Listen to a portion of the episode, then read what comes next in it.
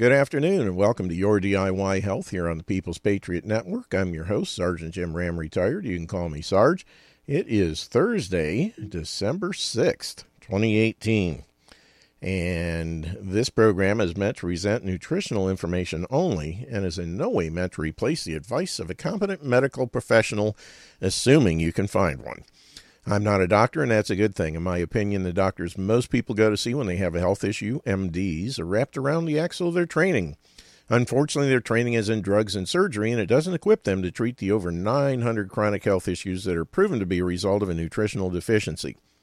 I'm simply someone who's been studying under the tutelage of one of, if not the top nutritional authorities in the world, Dr. Joel Wallach. I don't treat diseases, I don't even treat people. I simply advise people how to give their bodies the raw materials they need to support and maintain good health.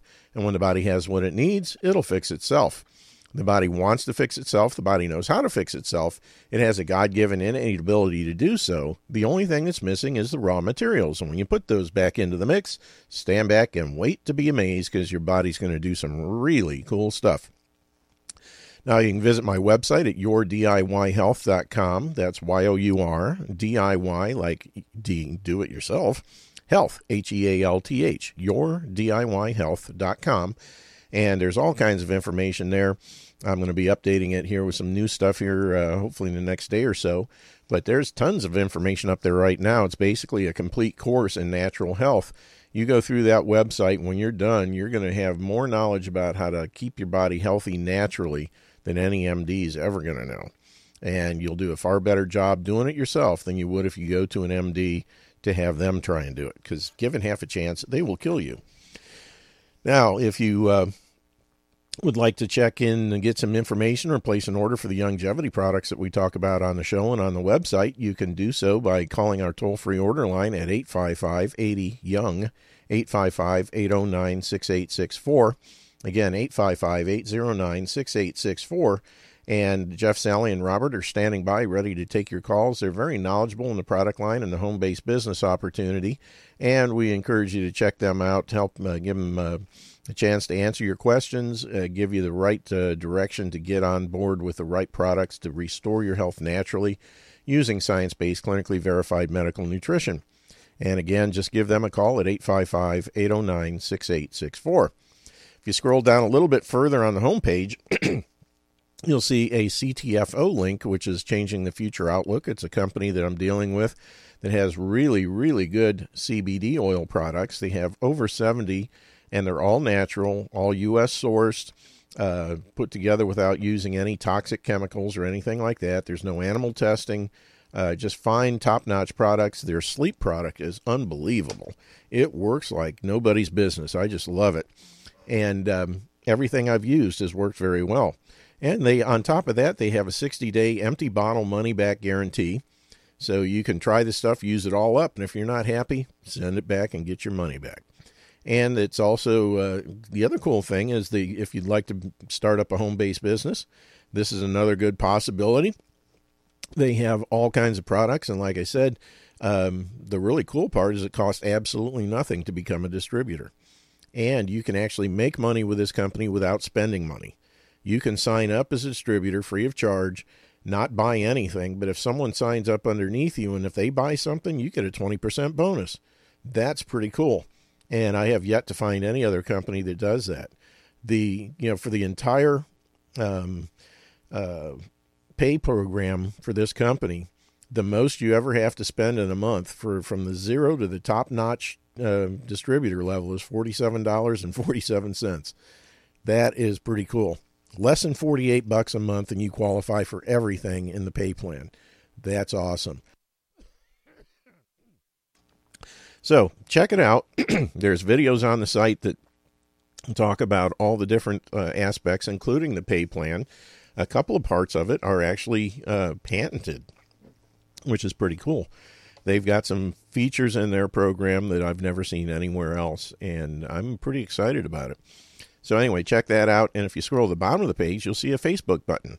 Click that, and it'll take you to the Facebook page set up for the radio show.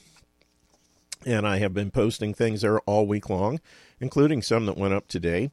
And I encourage you to check it out. Hit the like button so other people can find out about it. And uh, hit the follow button so every time something's posted there, you'll get a notice. That's pretty cool, too. And also, if you have any questions about any of the other things listed on the website besides the longevity products, uh, such as the CBD oil products or the pulse electromagnetic therapy unit that's mentioned in the Trinity of Health, then you'll need to contact me directly.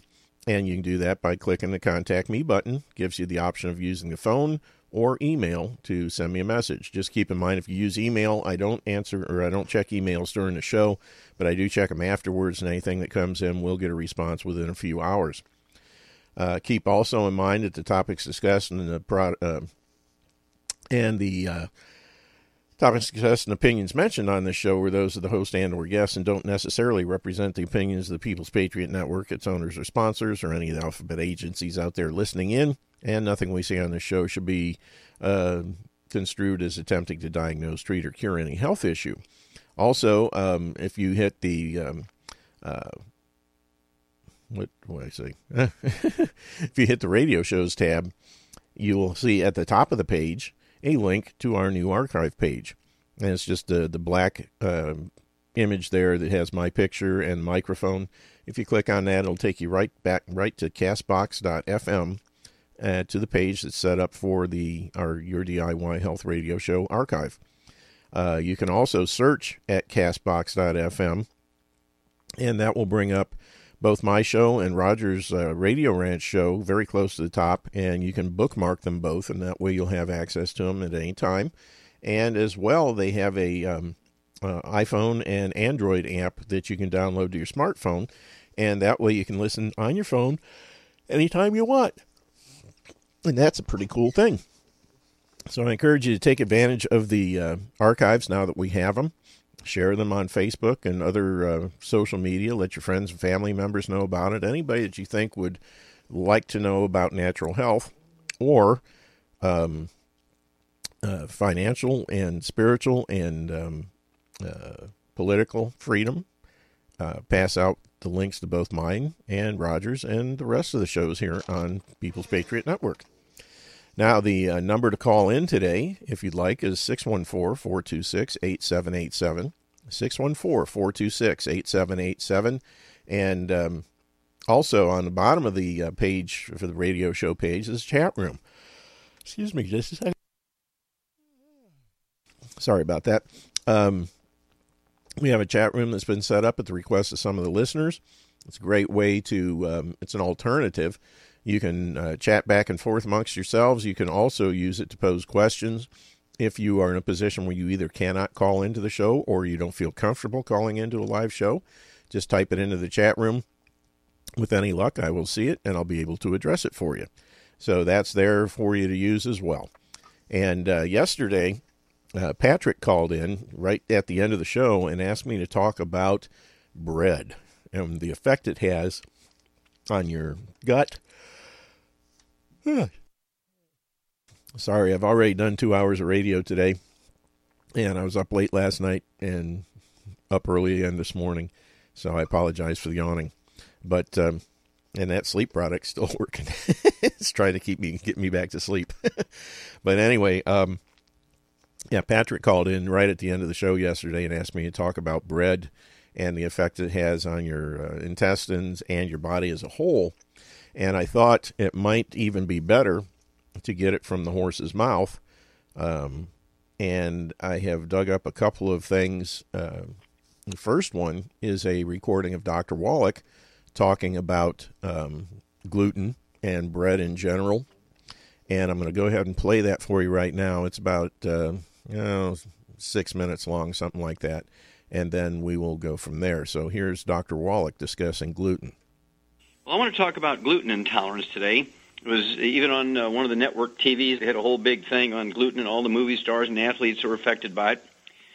And uh, right now, according to uh, actually it was 2009, according to uh, Mayo Clinic, a big international clinic uh, in Rochester, Minnesota, they said 30 out of 100, just about one third of Americans are gluten intolerant. Now we're talking about 115 million Americans, a huge market, 115 million Americans and uh, you're looking at 30 million baby boomers. are gluten intolerant. And then when you look at certain uh, cultural or ethnic groups, uh, the Seventh Day Adventists are 80% gluten intolerant. The Mormons are 80% gluten intolerant. And the Amish are 80% gluten intolerant because they eat so much grain. Now, um, I urge you to get a hold of my CD called Cereal Killers, spelled C-E-R-I-A-L. It's a contraction of two words, cereal, like C-E-R-E-A-L, the, the cereal you eat for breakfast, and then cereal, S-E-R-I-A-L, like serial killers, people who kill people every week kind of thing. So once you get a hold of that uh, CD, Serial Killers, once you get a hold of the book Hell's Kitchen, and that'll give you a lot of references, it'll give you a lot of uh, information we just don't have time for in this monologue. But it's a serious problem and not only do you get from gluten intolerance, it's not an allergy to wheat. When you're gluten intolerant, you're actually sensitive. You're intolerant of wheat, barley, rye, and oat proteins, not in an allergic fa- fashion. You don't get the same biochemical activities that happen when you have an allergy. Uh, it's kind of like uh, more like a contact dermatitis when you roll around naked in a patch of poison ivy. You're not allergic to poison ivy, but you sure are going to be intolerant of it. Well, the same thing happens when you eat gluten from wheat, barley, rye, and oats, or drink it in beer, scotch, and bourbon, or any other uh, alcohol drinks, or any drinks that are made from um, uh, wheat, barley, rye, and oats, um, your your intestines are going to look like you've been eating poison ivy for um, uh, salads. And so a lot of doctors will call this leaky gut syndrome. Um, and a lot of people will get called celiac disease. It'll be called um, uh, irritable bowel syndrome, inflammatory bowel disease, ulcerative colitis, appendicitis, diverticulitis, mm, Crohn's disease, the most severe form, where they want to start amputating chunks of your intestine. Uh, they will take out your appendix, they'll take out your gallbladder because of belly pain. Colicky babies have the symptoms. And then secondarily to this, you can get any one of hundreds of diseases that are nutritional deficiency disease because when your intestines change negatively like this, it reduces your ability to absorb things by as much as 80 to 90 percent. And you get all these diseases. You might have 25, 30, 40, 50 diseases, all caused by malabsorption of nutrients. Of course, the doctors say, well, you have an autoimmune disease, your body's attacking itself. You have a genetic disease, which is passed on from generation to generation. Of course, gluten intolerance is passed on through women, not through men. It's not a genetic thing. So men don't contribute to passing it on, but they can get it from their mother, either through cord blood or through breast milk. Same way with girls. The girls pass it on because they will expose the embryo to cord blood, of course, and then they expose the embryo or the newborn baby to breast milk. So in either case, they're going to um, initiate gluten intolerance in the embryo or the newborn baby. So uh, this is something you have to be aware of. So some of the more common uh, symptoms that people get or diseases they get when in the earliest stages of gluten intolerance, we're talking uh, things like um, oh uh, colicky babies. Take the baby off the breast milk and you put them on a formula. Hey, boy, they're happy because they're not getting the gluten through the mother's breast milk anymore. And then they start eating solid food again. Then they start getting belly pain. They don't want to go to school, and you think, oh, the kids, the teacher being bad to the kid. The kid's got belly pain. Um, Mommy, I don't want to go to school. My belly hurts. Uh, the doctor takes her appendix out. Uh, they get a little older, they'll take their gallbladder out. Get a little older, they want to amputate chunks of their colon and their small bowels. And then you begin to gain weight because you're hungry all the time because you can't absorb minerals. And so you have pica and cribbing and, and the munchies because you're minerally deficient. And so you start eating more and more and more, and you can't absorb sugar and calories. As a result, it's not unusual for people who have gluten intolerance to be overweight. It's not always, just like always people who are overweight don't get diabetes. Just because you have a gluten intolerance and a malabsorption problem doesn't mean you're necessarily going to get overweight or stay thin. So uh, it could be 50-50. Uh, you may have some people in your family who are overweight and some who are very thin, and they all have gluten intolerance.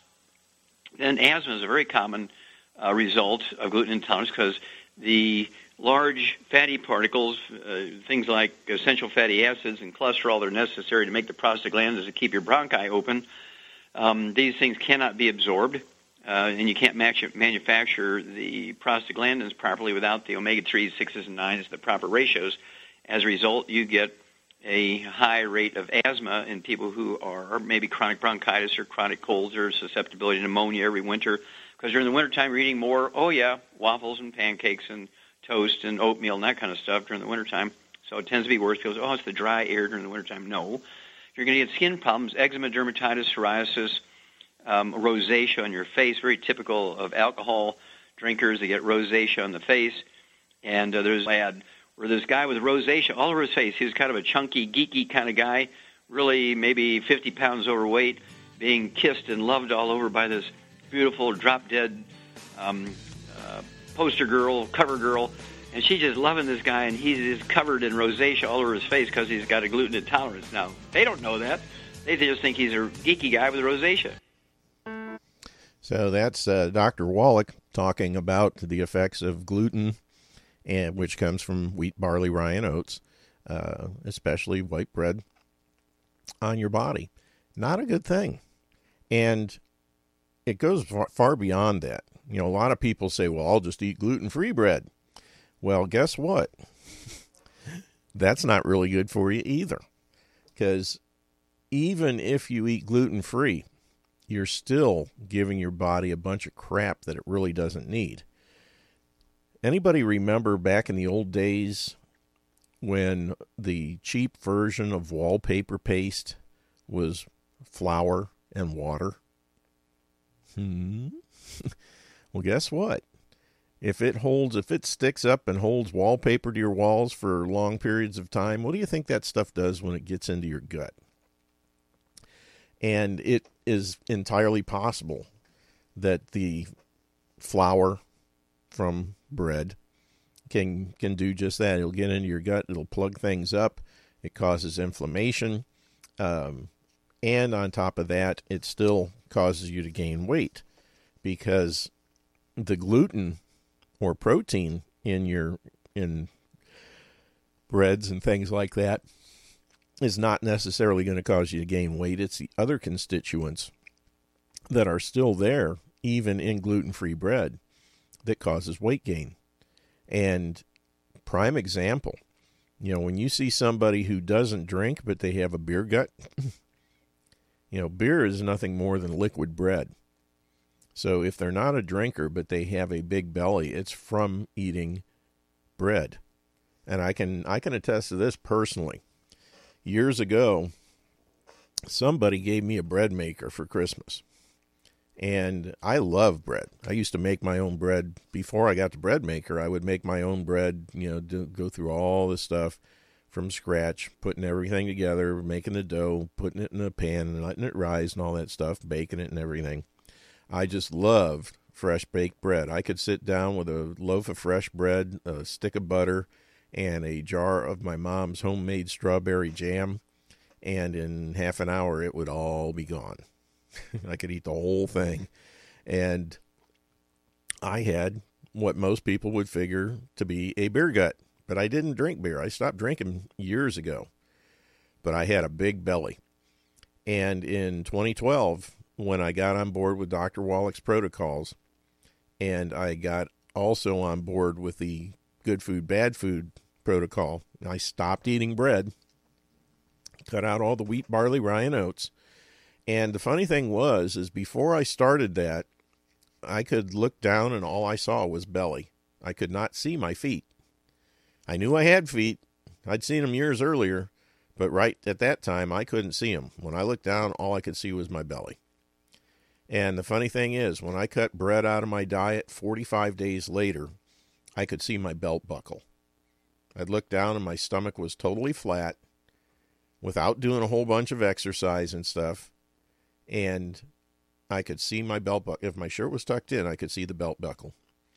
And that is still true today.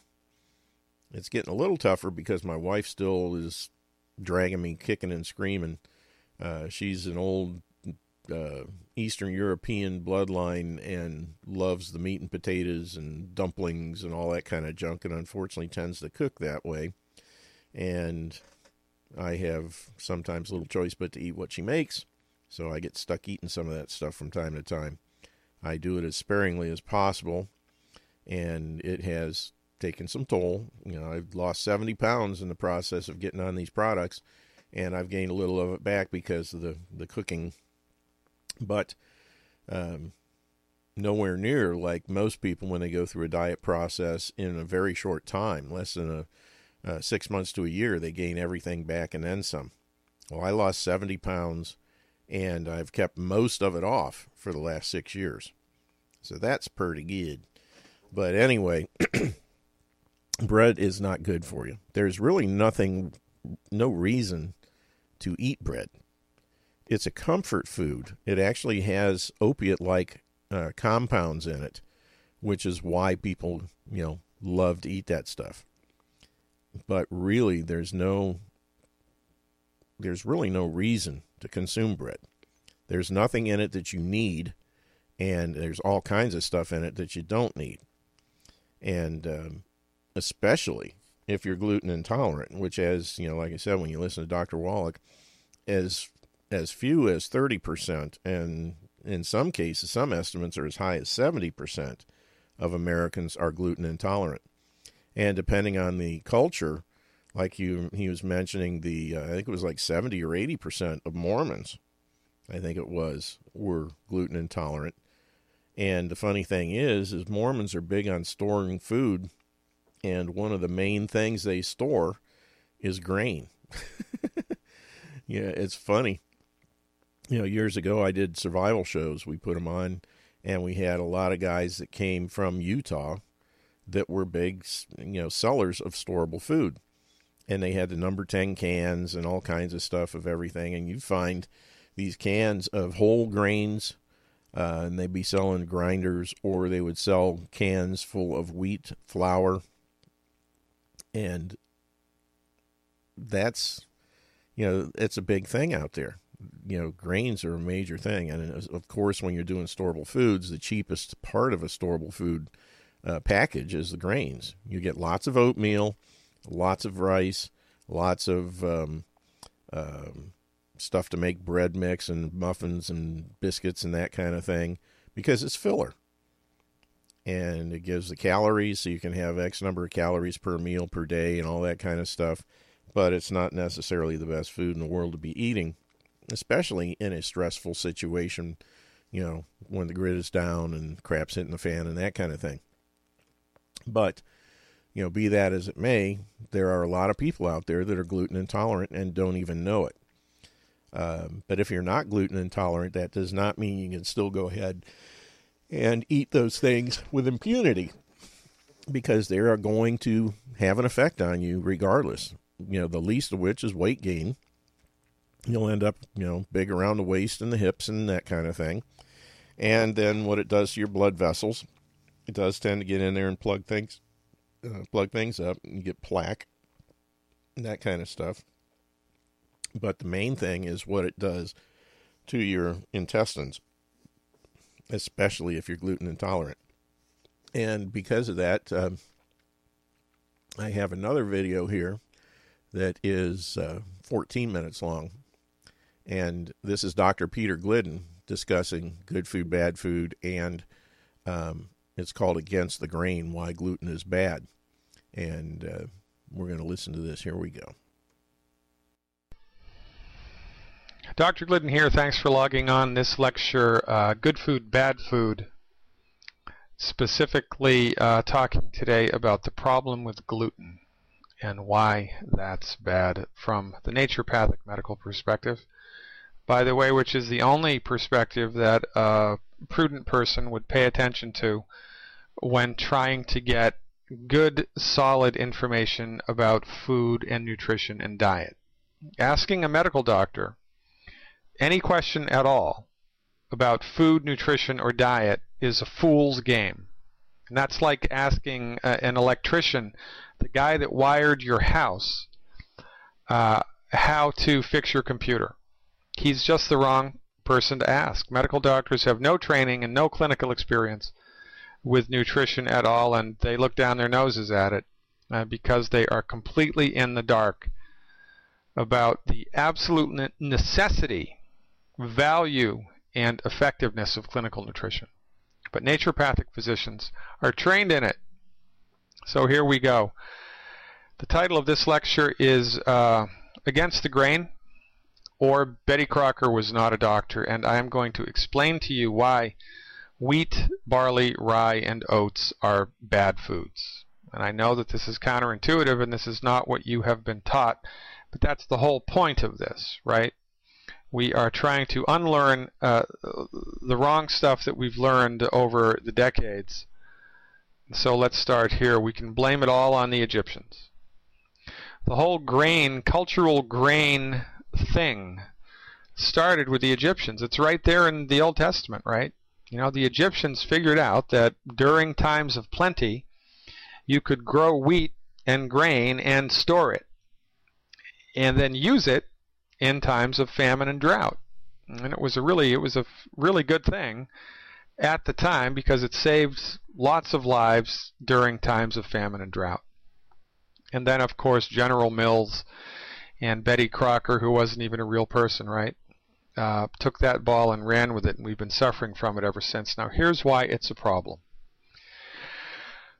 It's the problem. The problem with grain, specifically wheat, barley, rye, and oats, is not the grain itself. It's the protein that's in the grain, and the protein that's in these grains mostly is referred to as gluten. And gluten is a very difficult protein for the human body to digest. Conservative estimates are that 60% of Caucasians and 80% of blacks have a big problem digesting the gluten protein. Okay? And here's why that happens. Now, a protein doesn't matter whether it's a fish protein or a chicken protein or a wheat, barley, rye, oat protein, a rice protein or a soy protein, doesn't matter. If it's a protein, all that it is is long chains of amino acids or amino acids that have been daisy chained together.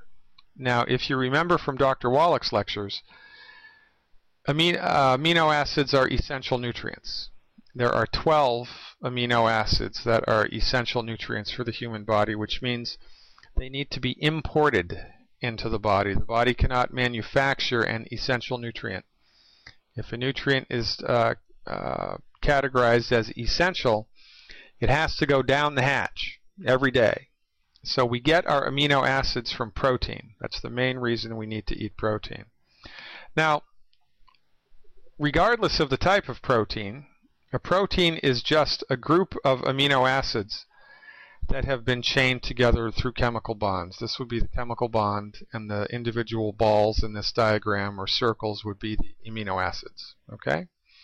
So this is a very simple protein, a number of amino acids daisy chained together, and it's the job of the stomach to break those chemical bonds, liberating the free amino acids. Let's look at that again. Here's a protein and we chew the protein up and swallow it. It goes into the stomach, where the stomach hopefully snaps those chemical bonds, liberating the amino acids, which are now free and which the body can absorb readily. Now, here's a picture of a simple protein. you can see here that the balls would be the amino acids daisy chained together in uh, a chemical structure which is either simple or quite complex. These are artists' renditions of electron micrographs of different proteins. This might be a fish protein and a chicken protein and an egg protein and a soy protein, etc., uh, etc. Et the take-home message here is that where the protein came from gives that protein its structure. And the structure of protein can be vastly different one from the other. And therein lies the problem. Because the chemical bond that we find in the protein of wheat, barley, rye, and oats is very difficult for the stomach to digest. Everything has to be just right in the stomach for the stomach to snap those bonds and liberate the free amino acids. Let's take a look at this. Here's our digestive tract. Mouth up here, salivary glands. So, you know, we put something into our mouth and our teeth start to mash it up and pound it up, and then the salivary glands excrete saliva and it starts to chemically digest the food, and then we swallow it. Food goes into the stomach where the lion's share of digestion happens. The stomach if it's healthy, contains acid which is really, really strong. Man, it is like battery acid. If you could stick a tube down your stomach, if your stomach acid was healthy and strong, and you took some out and dropped it on your skin, it'd burn a hole right through it. The pH of a healthy stomach acid is about 1.4. It's very acidic. But the stomach has developed a lining that is impervious to the acid. The wonders of nature, right? Uh, so we eat food, mash it up with our teeth, swallow it, it goes into the stomach where the lion's share of digestion happens. And then the food passes from the stomach into the small intestines. And it's the small intestines where all of the absorption of our nutrients happens. And that happens through the agency of an anatomical structure called a villi. Now, if you were to take the intestinal tract and cut it in half, this is what it would look like. All of these structures here are like little tentacles of an octopus, right? And they are referred to as villi. And there are millions of them. That's millions with an M.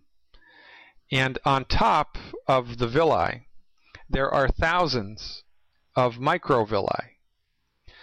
A thousand million is a billion. So in somebody's intestinal tract, there are billions of tissues which are designed specifically to absorb nutrients. So it's the job of the villi to reach out, stick onto a molecule of food that you've digested, and suck it in, put it into the bloodstream. This is the border. The intestinal tract is where everything gets absorbed into the bloodstream. Now, once a nutrient or something gets into the bloodstream, it's inside the body. When it's in the intestinal tract, it's outside the body, which I know is counterintuitive. Uh, you think about it, if you put a grape, you know, inside your mouth on top of your tongue, technically it would be outside of the body. It's not going to be inside of the body until your body digests it and absorbs it into the bloodstream. And that happens in the intestinal tract. That is the job of the intestinal tract to absorb the nutrients that your system has digested. Okay? However, when we eat wheat, barley, rye, or oats, we get nothing but trouble. Because the chemical bonds of wheat, barley, rye, and oats, for some reason, and we don't know why, it just is, right? For some reason, those chemical bonds are very difficult for the stomach to break. I mean, everything has to be just right for the stomach to break these bonds and liberate the free amino acids. And again, conservative estimates are that 60% of Caucasians cannot do this, and 80% of blacks cannot do this. So this means when the majority of whites and blacks, or blacks, the majority of people eat wheat, barley, rye, or oats, these proteins are undigested. And this is a problem. Because when you get an undigested protein, and remember, you know, they can be very complex, right? So when you get one of these tumbling through the intestinal tract, where there should only be individual amino acids, that's like having an elephant in your living room. And that's a bad idea. That's nothing but trouble. You, you have an elephant outside the house, no problem. You know, maybe for the elephant, but not for you. But an elephant inside the house will start breaking things, and that's exactly what happens. As these undigested proteins of wheat, barley, rye, and oats tumble through the intestinal tract. They destroy the villi mechanically, and they also carry an electrical charge. You know, a thundercloud, the bigger that the thundercloud is, the bigger the electrical charge that it holds, and the bigger the lightning that comes out of it, right? It's the same thing with an undigested protein. Because of its size and complexity, uh, a protein carries an electrical charge. And as the undigested protein tumbles through the intestinal tract, it's like a live wire. And it will also destroy the villi through uh, something akin to contact dermatitis. You know, it, it, the electrical charge destroys the villi, gives it a little zap. Now, remember, it is the job of the villi to absorb nutrients into the body. And when you destroy the villi, you impair the mechanism that the body absorbs nutrients through, right? So, common sense then would dictate that when you eat wheat, barley, rye, and oats, and those undigested proteins tumble through the intestinal tract, as they destroy the tissue in the intestinal tract, all kinds of bad things happen. You get irritable bowel, celiac disease, Crohn's disease, and ulcerative colitis, which all are the same disease, by the way, just different levels of tissue destruction. But all of this ultimately results in malabsorption. Because what are we doing? We're destroying the villi, which the body uses to absorb things. So, you know, if you have 100 villi on Monday and 70 on Tuesday and 50 on Wednesday and 30 on Thursday, you're going to absorb less and less and less and less. And, and this is really just common sense. And this is why these things are a problem. And now all of this leads to malabsorption, which of course is the genesis of most chronic disease. Dr. Wallach's research, Dr. Wallach's seminal research clearly showed, beyond a shadow of a doubt, that the majority of chronic disease is caused or directly affected by lack of nutrition, by malnutrition. Now, our supposition is that there's not enough nutrition in the food anyway to sustain somebody's body and make it healthy. It is impossible to nutrify the body just by eating food. You cannot do it. Now, if on top of that sad fact we're eating regularly wheat, barley, rye, and oats that are destroying the villi, we're going to be able to absorb even less nutrients than we could the week before. So the food doesn't have the nutrients that we need anyway, and now we can't absorb half of it. So this is not a good recipe. It actually is, in fact, a recipe for disaster, and it is, in fact, the genesis of most chronic disease. So, our take home message you may be in the small percentage of people that are okay with wheat, barley, rye, or oats, but the odds are against it. So, the recommendation is go on a gluten free diet as soon as is humanly possible. Uh, you will benefit from it uh, undoubtedly. And uh, as our clinical experience shows us, that the longer we go uh, on a gluten free diet, the better we feel, the healthier we get, and the more our body is able to absorb things. Oh, the good news. When we stop eating wheat, barley, rye, and oats, give the body the 91 essential nutrients appropriate for body weight every day, guess what happens? The villi grow back. And that's a good thing. Dr. Glidden with you, your steadfast advocate for help, health. Thanks for logging on. I look forward to talking to you in the future. Stay all righty. And that was my Dr. Peter Glidden. And uh, as usual, the docs do a far better job of explaining things than I can. And I look to them because basically, when you hear me, you're just hearing what these guys have told me. And I'm just repeating it. I'm not making stuff up on my own. Uh, basically, just going with what the experts have told me in the past, and uh, that's why I figured it'd just be better to go ahead and play these two recordings and give you an idea straight from the horse's mouths about why you want to avoid wheat, barley, rye, and oats, and bread in general. And um, I think they did a good job. Uh, Patrick, if you're out there listening, want to call in, uh, if you have any other questions on that, go ahead. 614 426 8787. 614 426 8787 is the number to call in. Another thing to keep in mind is bread is mostly wheat. It's a complex or potentially refined carbohydrate, depending on what the bread is made out of. Um, but it's a carbohydrate and it converts to sugar.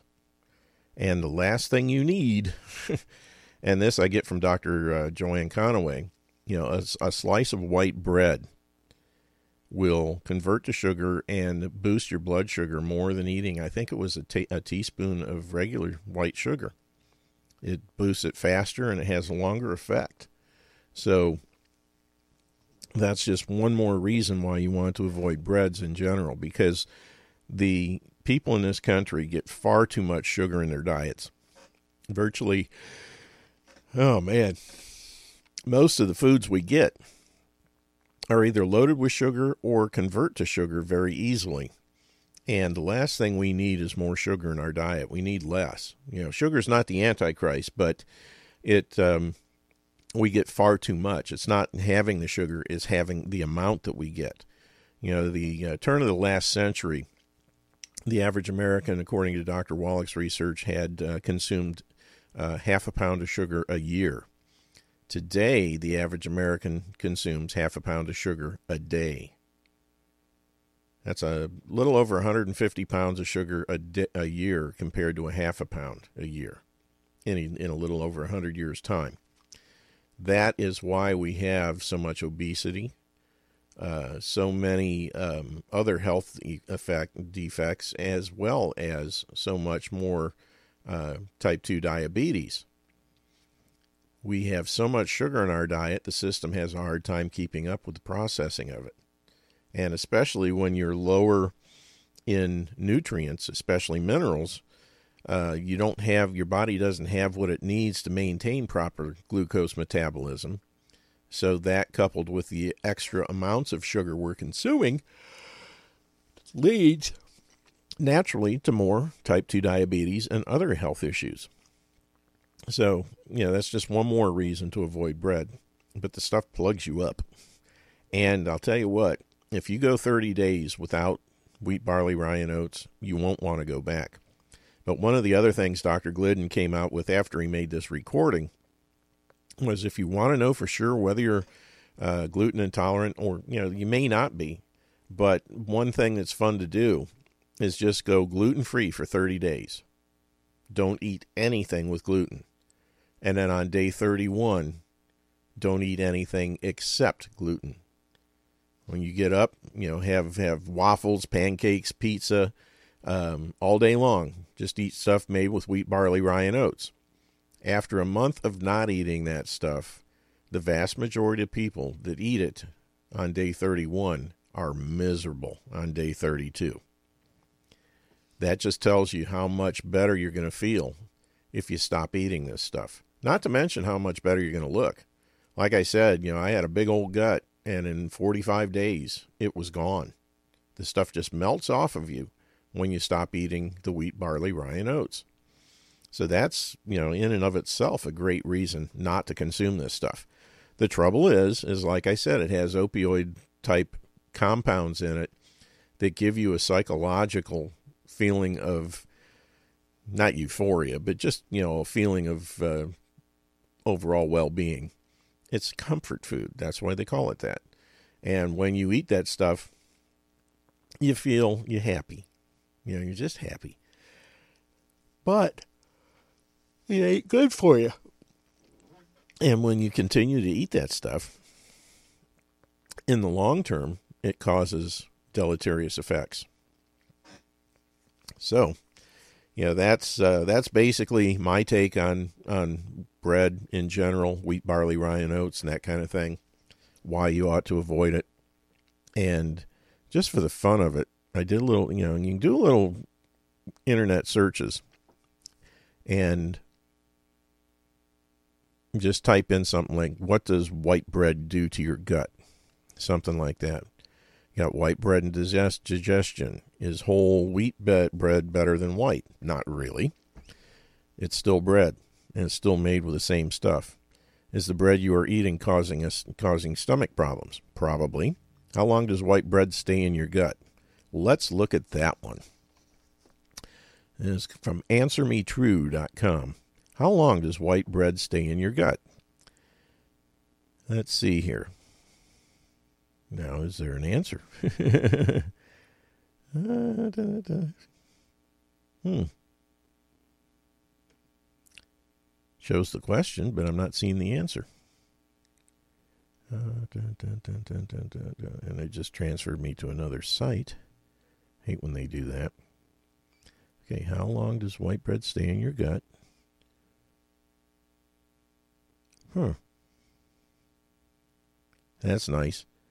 It gives you the question, but it doesn't give you an answer. That's stupid. Oh, man. Why is that's goofy? Huh. Well, that was a waste. Let me check some of the other ones. Apparently, answer me true. Does, oh, top solution gluten free rice bread recipe. Nope, don't want that.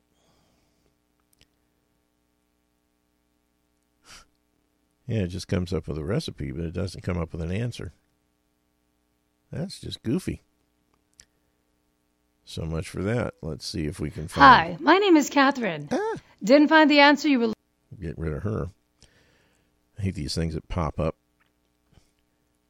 Let's see what else we got.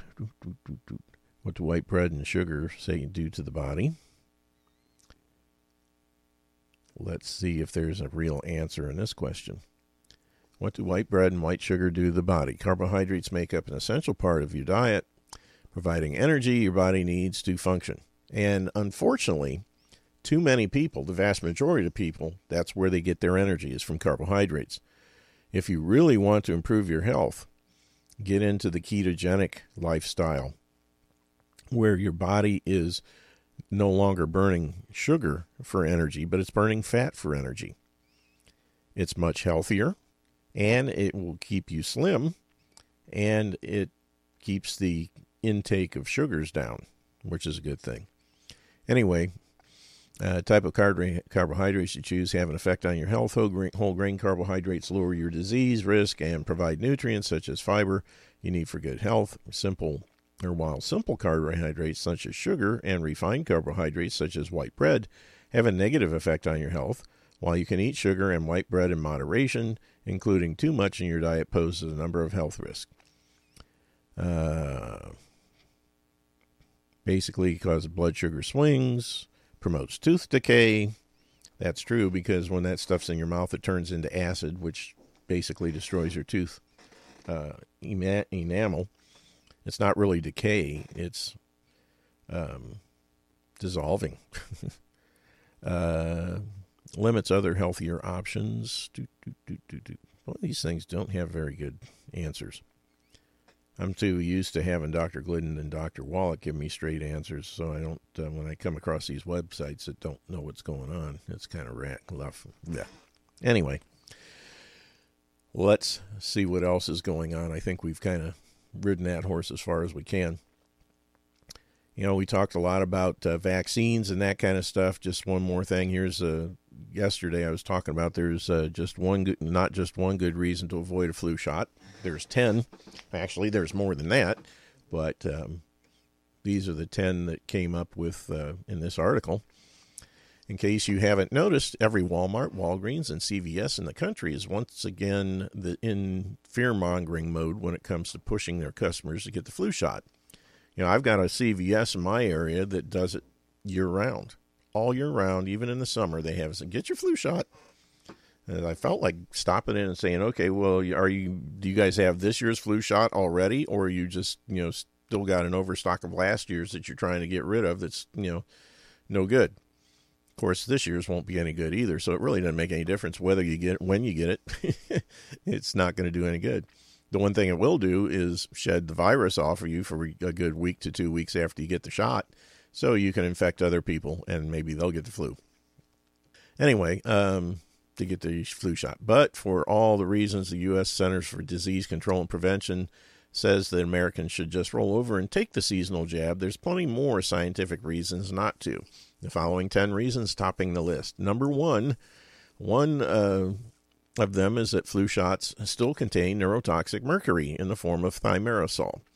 While many other childhood vaccines have had thimerosal mostly removed from their ingredient list, save for trace amounts, flu shots are among the remaining holdouts, even though there's admittedly no safe amount of mercury that can be injected into the human body. Believe it or not, many flu shots also contain dangerous antibiotic drugs like neomycin and gentamicin. This is item number two that can contribute to the development of antibiotic resistant superbugs these same antibiotics can also damage a person's beneficial gut bacteria, making them more prone to gastrointestinal issues and other forms of disease. Because the gut is the second brain and all health stems from the gut. If your gut is healthy, you will be healthy. If your gut is not healthy, there's no way on earth that you're going to be healthy. And one of the things that keeps your gut healthy is the good bacteria. And when you take antibiotics or you get them through vaccines, they kill off the good bacteria, and then the bad bacteria make you toxic and really make you sick. Number three, independent laboratory tests have shown that many flu shots are contaminated with glyphosate. Primary active ingredient in Monsanto, now owned by Bayer, is Roundup herbicide. Glyphosate is associated with autism, irritable bowel syndrome, and non Hodgkin's lymphoma, and has been declared by the World Health Organization to be probably carcinogenic. But we know it definitely is.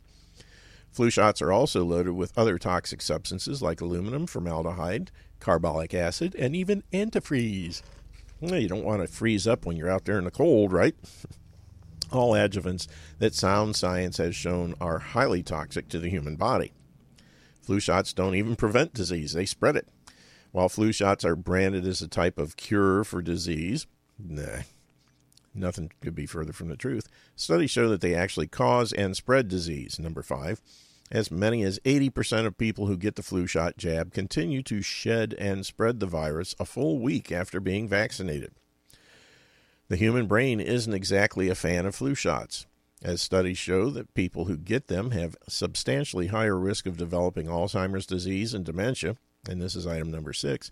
People who get flu shots have tenfold increased risk of Alzheimer's, in fact, which is due to the shot's inflammatory effects inside the body and brain.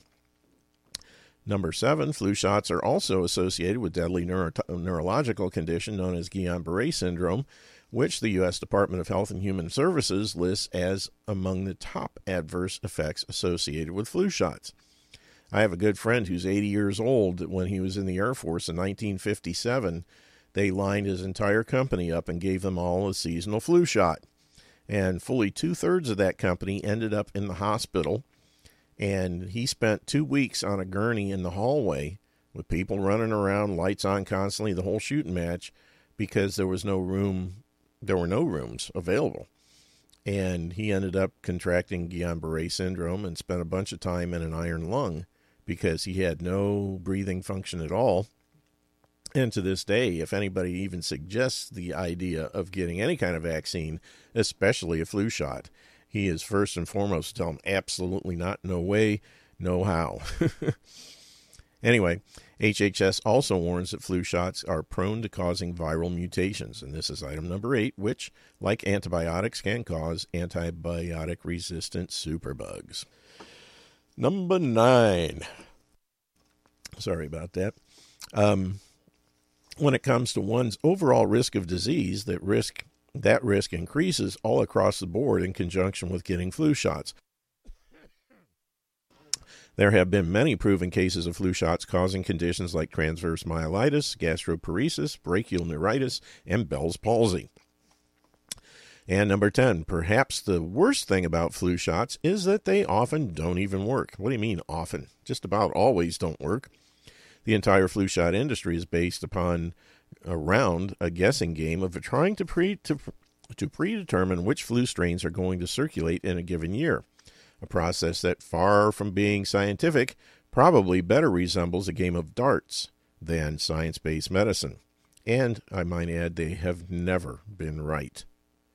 Every single year, they take a guess at which flu strain is going to be the primary one, and they have not gotten it right once.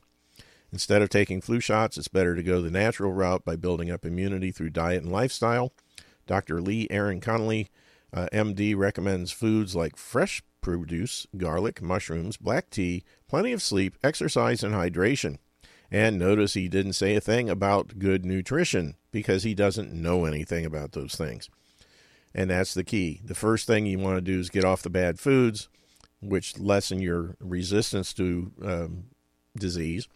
And at the same time, you want to give your body the 90 essential nutrients because that's the fo- core foundational nutrition that your body's designed to use to produce a healthy, functioning immune system.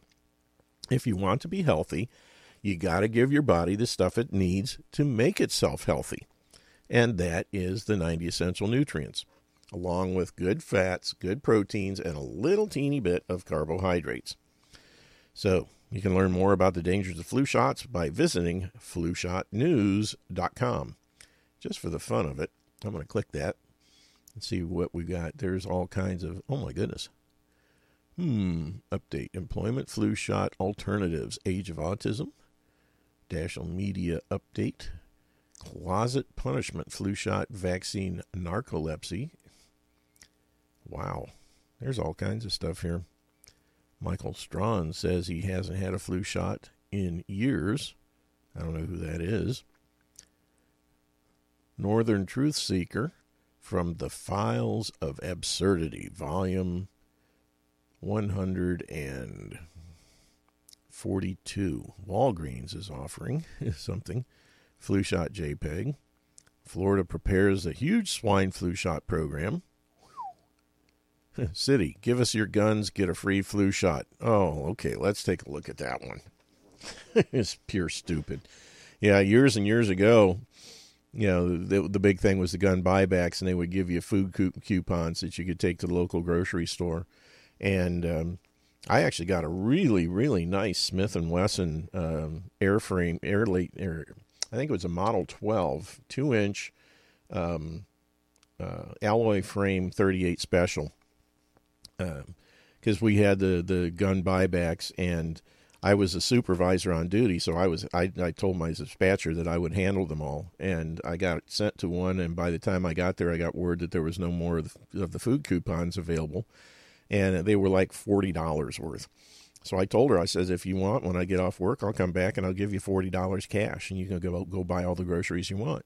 And I went back after work and bought the gun, got the gun from her, gave her forty bucks, and I got myself about a four hundred dollar uh, airweight Smith and Wesson. Anyway, give us your guns, get a free flu shot, and a Wegmans gift card. And in return for the guns, the city will offer gift certificates and a free flu shot. And this is from oh Prison Planet, okay. And this was December third, oh 2012. It's an old one. City residents or residents of any other community may bring their unwanted weapons unloaded and wrapped in a bag from 9 a.m. to 3 p.m. Saturday to the Worcester, Worcester County or Worcester Police Headquarters in Lincoln Square. Uh, it doesn't say what the location is. Um, or from 9 to 3 on December 8th at the Worcester uh, Division of Public Health, 25 Meade Street. Since the program began in 2002, Goods for Guns has collected approximately 2,200 guns because there's a lot of stupid people out there that are goofy enough to give up your protection for something that doesn't protect. oh my goodness. The craziness. But like I say, you know, if people are stupid enough to do that, they probably shouldn't have guns in the first place. Crazy. Anyway, yeah, there's all kinds of stuff on that flushot.news or whatever it is. But we're just about out of time.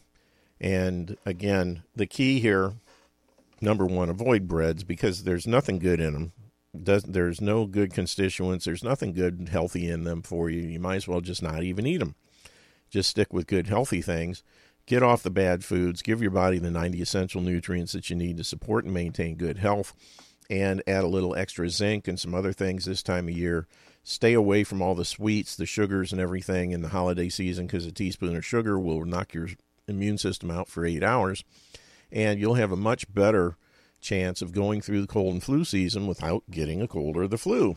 And that's always a good thing. So we'll be back on Monday. Tomorrow's going to be a replay, but we'll be back Monday live with another Cryptocurrency Monday. And um, just uh, stand by for more great programming here on the People's Patriot Network. And keep in mind to always take care of your body because it's the only place you have to live.